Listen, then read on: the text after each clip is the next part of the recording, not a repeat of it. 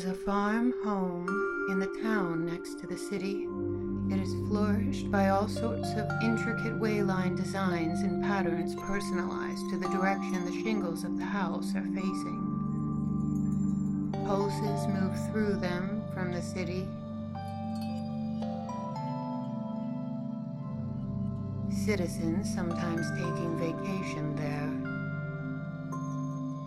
sharing every draw of the city bolo ties and caraway seeds as they take respite from the usual shadows of the brutalist buildings and the seemingly heavy doting over the road repairs. The man with the harem queendom, stuffed with a potbelly full of cream cheese and brown paper bags. He had maple syrup toes and a penchant for amber colored office supplies.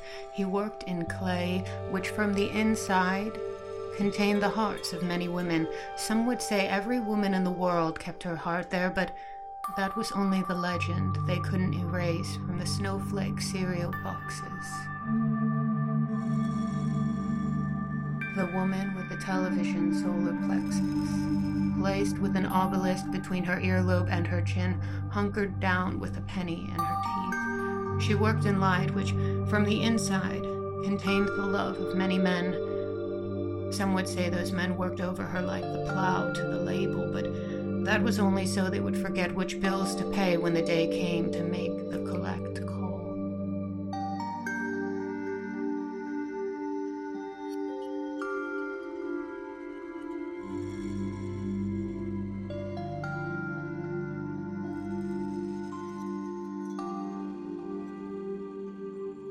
The child with the onion eyes had not the heart to hold those kinds of words and would save a fortune pitied by the masses for all it could never be worth. A priceless work of art and a foretold enamored passage. Wrinkled paper. Perfect. Just perfect.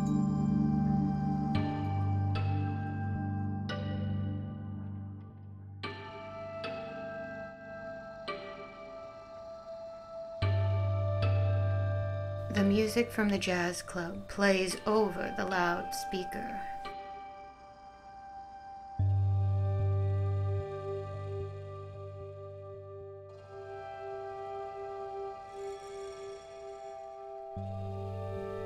Guy whispering through the tin can toward Blue.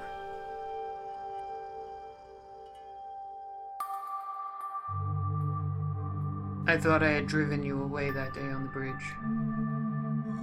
I was trying to drive you home, but I was too close, pulling something from inside you. I was either a minor or a, a debutante, but either way, I was I was too close, and I I drove you away.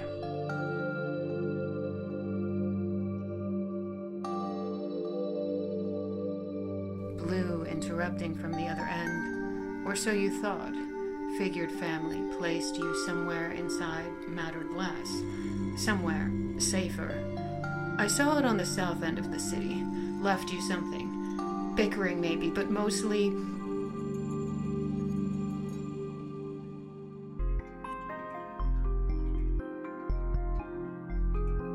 Guy wording in unison from the door. Stars.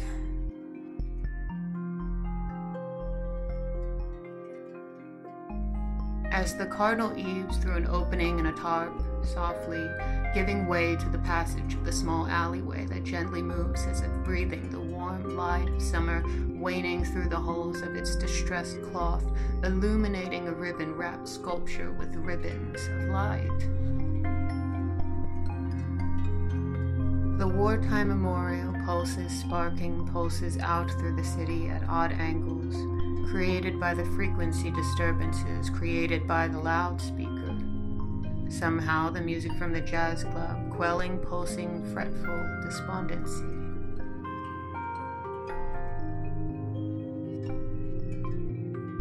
Let's break this down. It was quite the same every time with the berry branch, then. The pulses crossing the grasslands tween the city and the forest would fall as the gravity sacrificed what constitution it had to remain with Fluxony.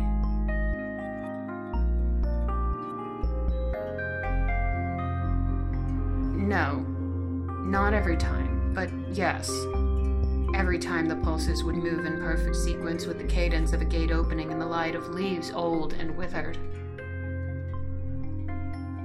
Vines reaching as they do from the branches of the trees to the way line, hoping to keep the loam intact.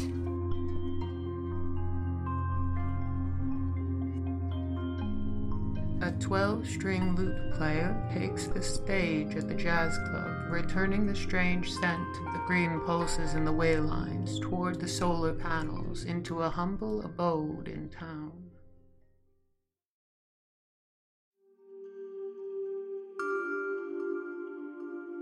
Song, twinging, the smoke in the air and what seems like chains. Lyrical, though the notes tell of dispersion, rate, and in their lilt can be found a cascade of tension unwinding. The soft shape in the middle of the room underground undulates in almost a perfect shape of a bubble held underneath by nothing thicker than a thorn, and so, in its center, a leaf appears thin as a hologram.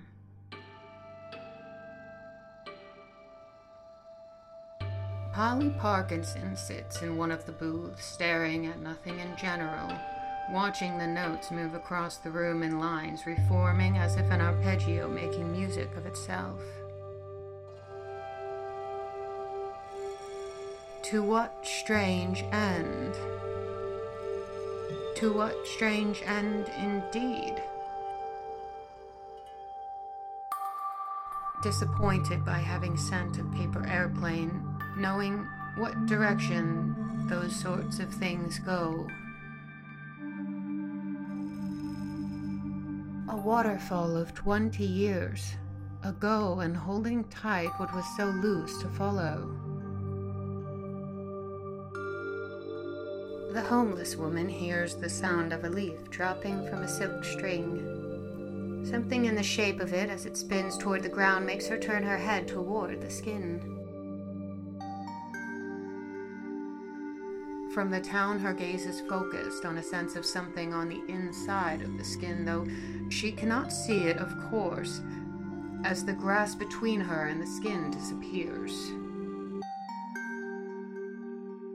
Crow lands on a branch nearby, ominous, though discordant with the mood of the town. It's just her and the crow standing still as silence, with every guess of what what the ancients are seeing inside feel its way through her body.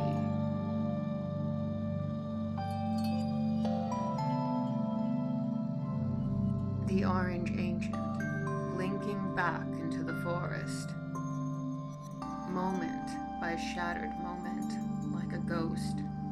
Except not at all. Walking through the trees, through patch of ferns toward the skin. Called by some strange sense that those moments when their body hadn't quite made it all back to the forest through the secret passageway from the city.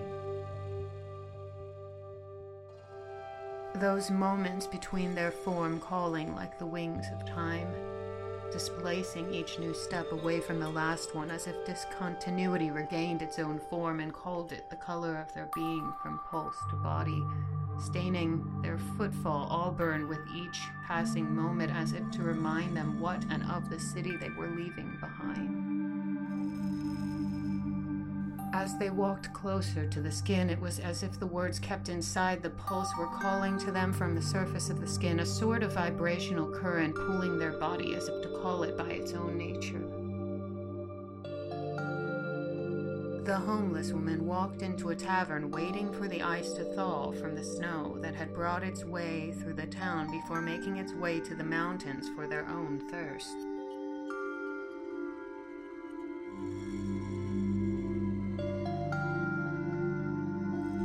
Orange Ancient notices a dry grain growing in the background of the skin. faint as anything, while obtuse words and objects begin to image themselves across the skin, not obscured, but rather orange found the dry grain more interesting than the other words or objects as they fell. Though each, as if it were falling like the sounds of jazz music, the cartooned across the plain, neither hypnotized nor holding on to anything in those moments between their steps, letting go with those parts of time that they haven't held inside their body. They festoon themselves as if to make sense of what falling through the skin. A racket of robins flies through the air as if upon the harmony of the cartoon songs were floating just below their breaths and tails not one disturbing the focus of the ancient, locked in quite the same gaze of the homeless woman as if she were standing inside of their body, however not to be except the homeless woman falls to the ground, collapsing in a heap, dry grains growing where the grass had been, if only for a moment, and were it only her who saw the strange mirage of the grasslands eyes opening only to find her clothing beaming with pulses. Ribbons dance and meander through the grasslands like snakes, billowing if the wind were carrying them, yet we all know there isn't any wind across the plane of gravity and grain. A voice on the loudspeaker, not the usual voice. Something strange, perhaps, and well, when the voice on the loudspeaker doesn't sound like the usual voice. Every citizen in the city said, The loudspeaker is broken. Particles fall into place. The wartime memorial at the beginning of its formation accumulated as if the sky had let loose something it could no longer hold as light as air. There is a farm home town next to the city. It is flourished by all sorts of intricate way line designs, in patterns personalized to the direction the shingles of the house are facing.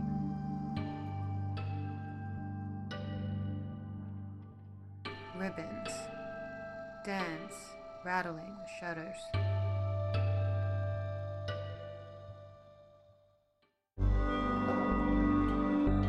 Grasslands Without Time is written and produced by Kate Madera, with artwork by Rachel Amber Longo, and music by Human Nature. Have a Paramelidae time.